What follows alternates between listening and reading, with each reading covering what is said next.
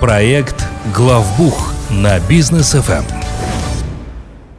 Дорогие друзья, мы вас приветствуем. Проект «Главбух». В этот четверг мы обсудим с вами начальный бизнес, как он должен начинаться правильно, как начинать предпринимательскую деятельность так, чтобы ни у кого не возникало вопросов, ни у вас, ни у налоговых органов, ну и так далее. Обсуждать все это будем с Лолитой Закировой, сооснователем, соучредителем группы компаний «Аксиса», которая занимается бухгалтерским аутсорсингом и аудитом. Лолита, приветствую. Добрый вечер. Так, начинаем бизнес. Что нужно продумать на старте? Первое, что должен сделать начинающий предприниматель до того, как он открыл ИП, ТО, неважно что, сделайте, пожалуйста, бизнес-план, финмодель, обзовите как хотите. Но вы должны туда собрать то, как вы представляете, будет вестись ваш бизнес. Вот, говорю, огромная разница между предпринимателями, у которых есть бизнес, и предпринимателями, которые только начинают. Те, у которых есть, они мыслят уже категориями приземленными и приближенными к реалиям. А те, кто только начинает, у них все настолько эфемерное и настолько сразу вот прям, очень амбициозные какие-то планы. Там энтузиазм прет со всех сторон. Да, энтузиазм прет, а просчетов явно нет, причем даже элементарных. Вот. Поэтому в самом начале это все-таки финмодель, и вообще в рекомендациях есть делать как минимум 2, а то и 3 версии, да? То есть оптимистичный план, реалистичный и пессимистичный, да? И где-то вот между первым и третьим, да, будет что-то, не факт, что совпадет со вторым вариантом, но, тем не менее, что-то будет удобоваримое. План нужен в первую очередь вам для того, чтобы понять, какие вам нужны инвестиции на старте. Потому что, хоть и говорят, что вот без вложений начни бизнес, начни зарабатывать там миллионы, это неправда. Вложения все равно будут. Они могут быть не в что-то материальное, а там, в ту же рекламу, но они будут. У вас должна быть подушка, потому что на какое-то время, опять же, зависит от бизнеса, вы можете остаться, если вы до этого были, к примеру, в найме, и у вас был какой-то там доход в найме, то вы можете остаться без этого дохода, вы будете вовлечены полностью в раскрутку вашего бизнеса. И это тоже нужно все учитывать. Поэтому садимся и считаем, составляем вот эту финмодель не просто для вашей компании, а это финмодель вашей жизни. Предприниматель на начальном этапе, он вовлечен во все процессы, абсолютно во все. И вы, когда будете финмодель составлять, вы начнете уже для себя где-то понимать, какие вещи вы точно оставите за собой, а какие вещи вы будете передавать кому-то. Либо нанимать людей себе в штат, либо что-то аутсорсить. Это уже в зависимости от направления. Окей. А вот что не хватает предпринимателю при старте? Вы же запускаете ИП, ТО, помогаете открывать предпринимателям все это. Вот чего им не хватает на старте? Тех, кто только стартует, вот их отличает, знаете, такое недоверие ко всему. То есть многие из них работают в формате, что если хочешь сделать хорошо, сделай сам. И они пытаются сделать все сами. И сейчас вот когда я просто анализирую, и себя, например, у меня предпринимательский опыт не такой большой, как бухгалтерский. И когда я смотрю на тех предпринимателей, которые сейчас только начинают заниматься предпринимательством, вот первое, пожалуй, что важно и нужно сделать, это себе завести помощника. Независимо от того, какой у вас вообще бизнес.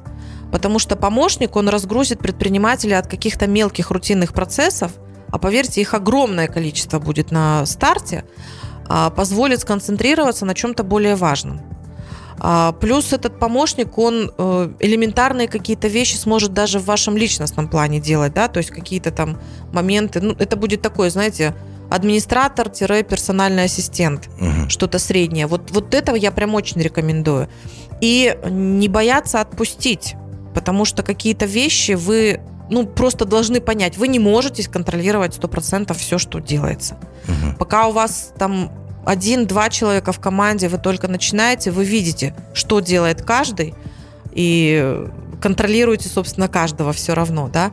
А когда у вас их становится 20, то все, да. Невозможно контролировать 20 человек. Угу. Вот сейчас у нас в команде 35, я с какими-то даже не встречалась, не проводила собеседование. Уже кто это, что это, но люди работают. Это не хорошо и не плохо, это просто надо отпустить. Это даже не вопрос делегирования, это вопрос в том, того, что ты не можешь все контролировать. Угу. Поэтому, друзья, лучший враг хорошего, не надо постоянно что-то где-то улучшать. Само улучшится. В бизнесе есть тоже такое правило. К примеру, предприниматель запустился. Особенно часто так бывает, да, я хочу открыть ресторан, у меня друг открыл автомастерскую. Я к нему прихожу и говорю: слушай, ну ты же запускался, бизнес запускал, что мне делать? И вот владелец автомастерской ресторатору советует, что делать, как регистрироваться и так далее. Вот может ли предприниматель сам разобраться с налогами, регистрациями, ну, потому что все так делают, да, и обойтись без бухгалтера, так сказать, загуглить весь этот процесс? Ну, в теории, да, может, конечно, потратит кучу времени на это. Это, опять же, про вопрос где-то доверия и того, что нужно отпустить контроль над теми вещами, которые ты не сможешь, ну, постоянно контролировать. Если мы говорим, опять же, про формы собственности, да, ИП, да, он может обойтись без бухгалтера на начальном этапе, я бы все равно... Мы об этом говорили, рекомендовала ИПшнику иметь консультанта, который ему подскажет. То есть есть такие тарифы у аутсорсинговых компаний, когда ИПшку берут именно на сдачу отчетности и на консультации. То есть вас там никто не будет дальше ничем терроризировать, вы можете там вести, как вы считаете нужным.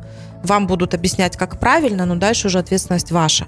Если мы говорим про ТО, ну, это вообще будет неправильно, если у вас нет бухгалтера. Я не говорю, опять же, в штате. Вы можете просто тоже иметь консультанта и иметь просто аутсорсинг, но это будет для вас возможность заняться тем, что более важно. Это в операционном плане вы будете быстрее шагать, чем вы будете это же самое время тратить на то, чтобы выяснить, в каком банке там счета открыть, какой отчет нужно сдавать там и так далее.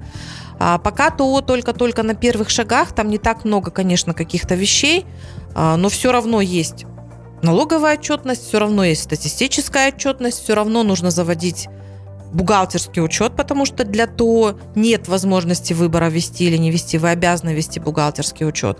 И лучше это делать с самых первых шагов правильно, чтобы не пришлось потом что-то догонять и что-то там исправлять.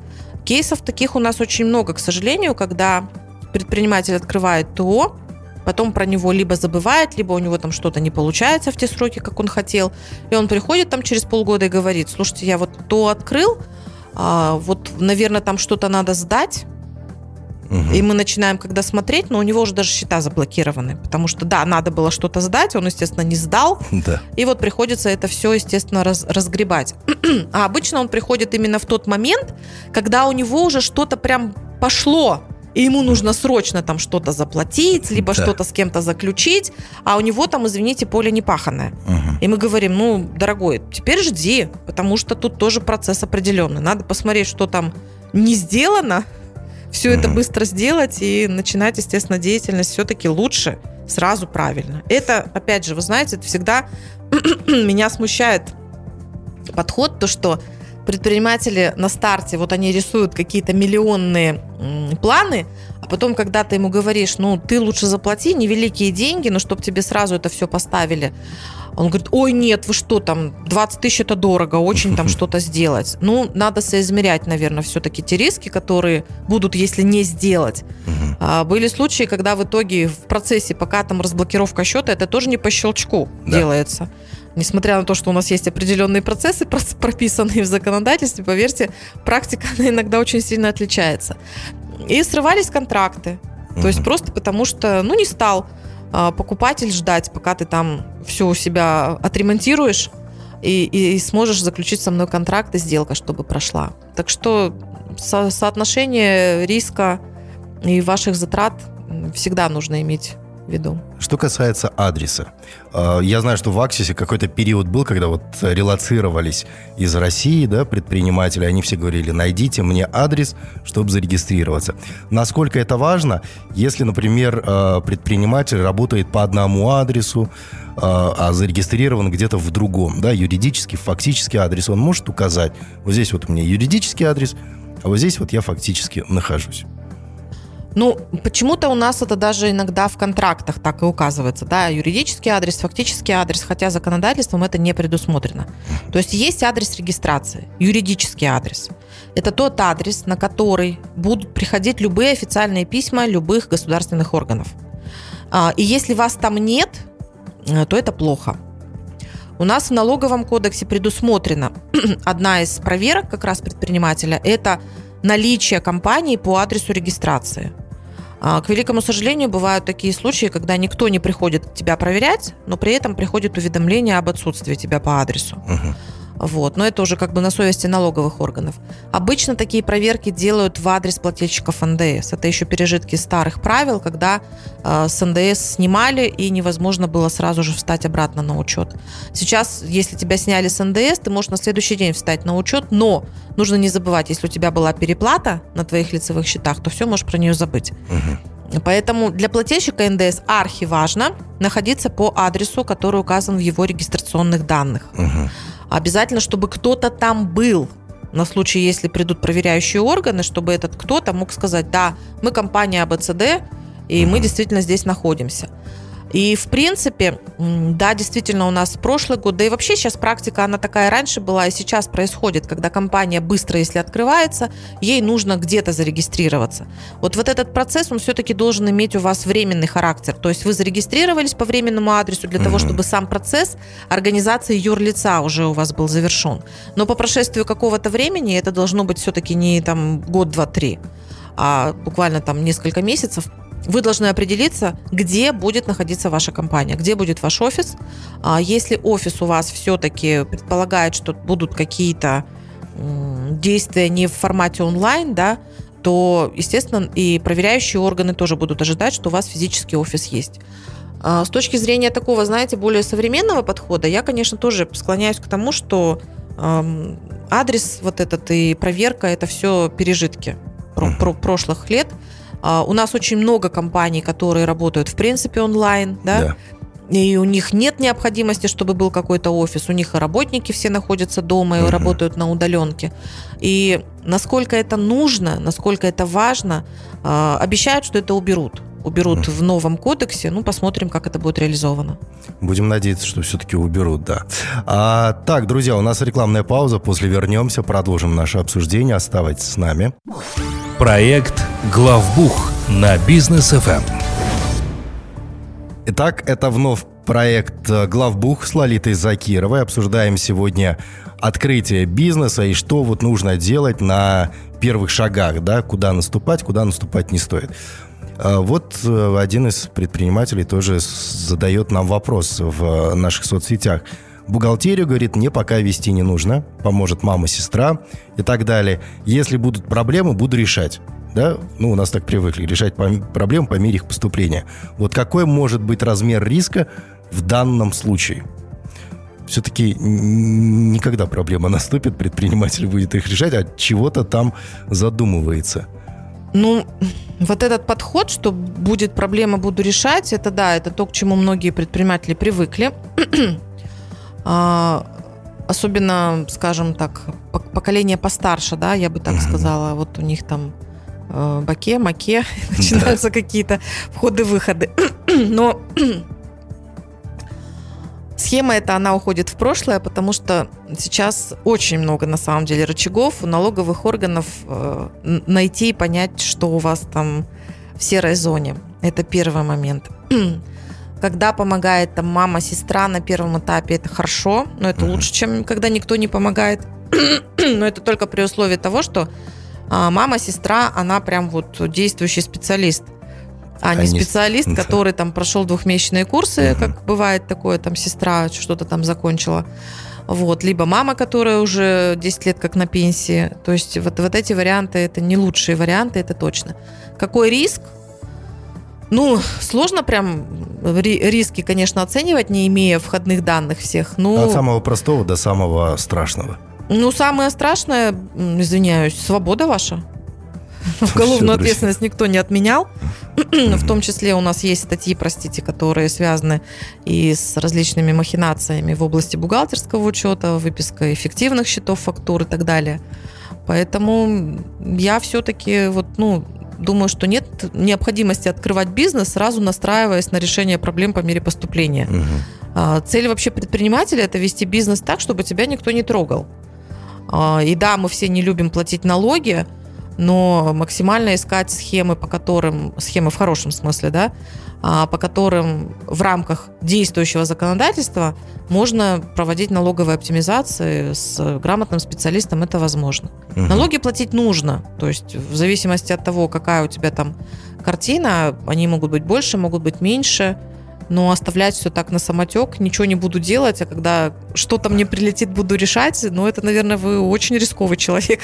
Кстати, вы говорите, налоги платить нужно, но если предприниматель открыл бизнес, начинающий стартапер, дохода пока нет, никакого у него, одни расходы, можно ему не сдавать отчеты и не платить налоги?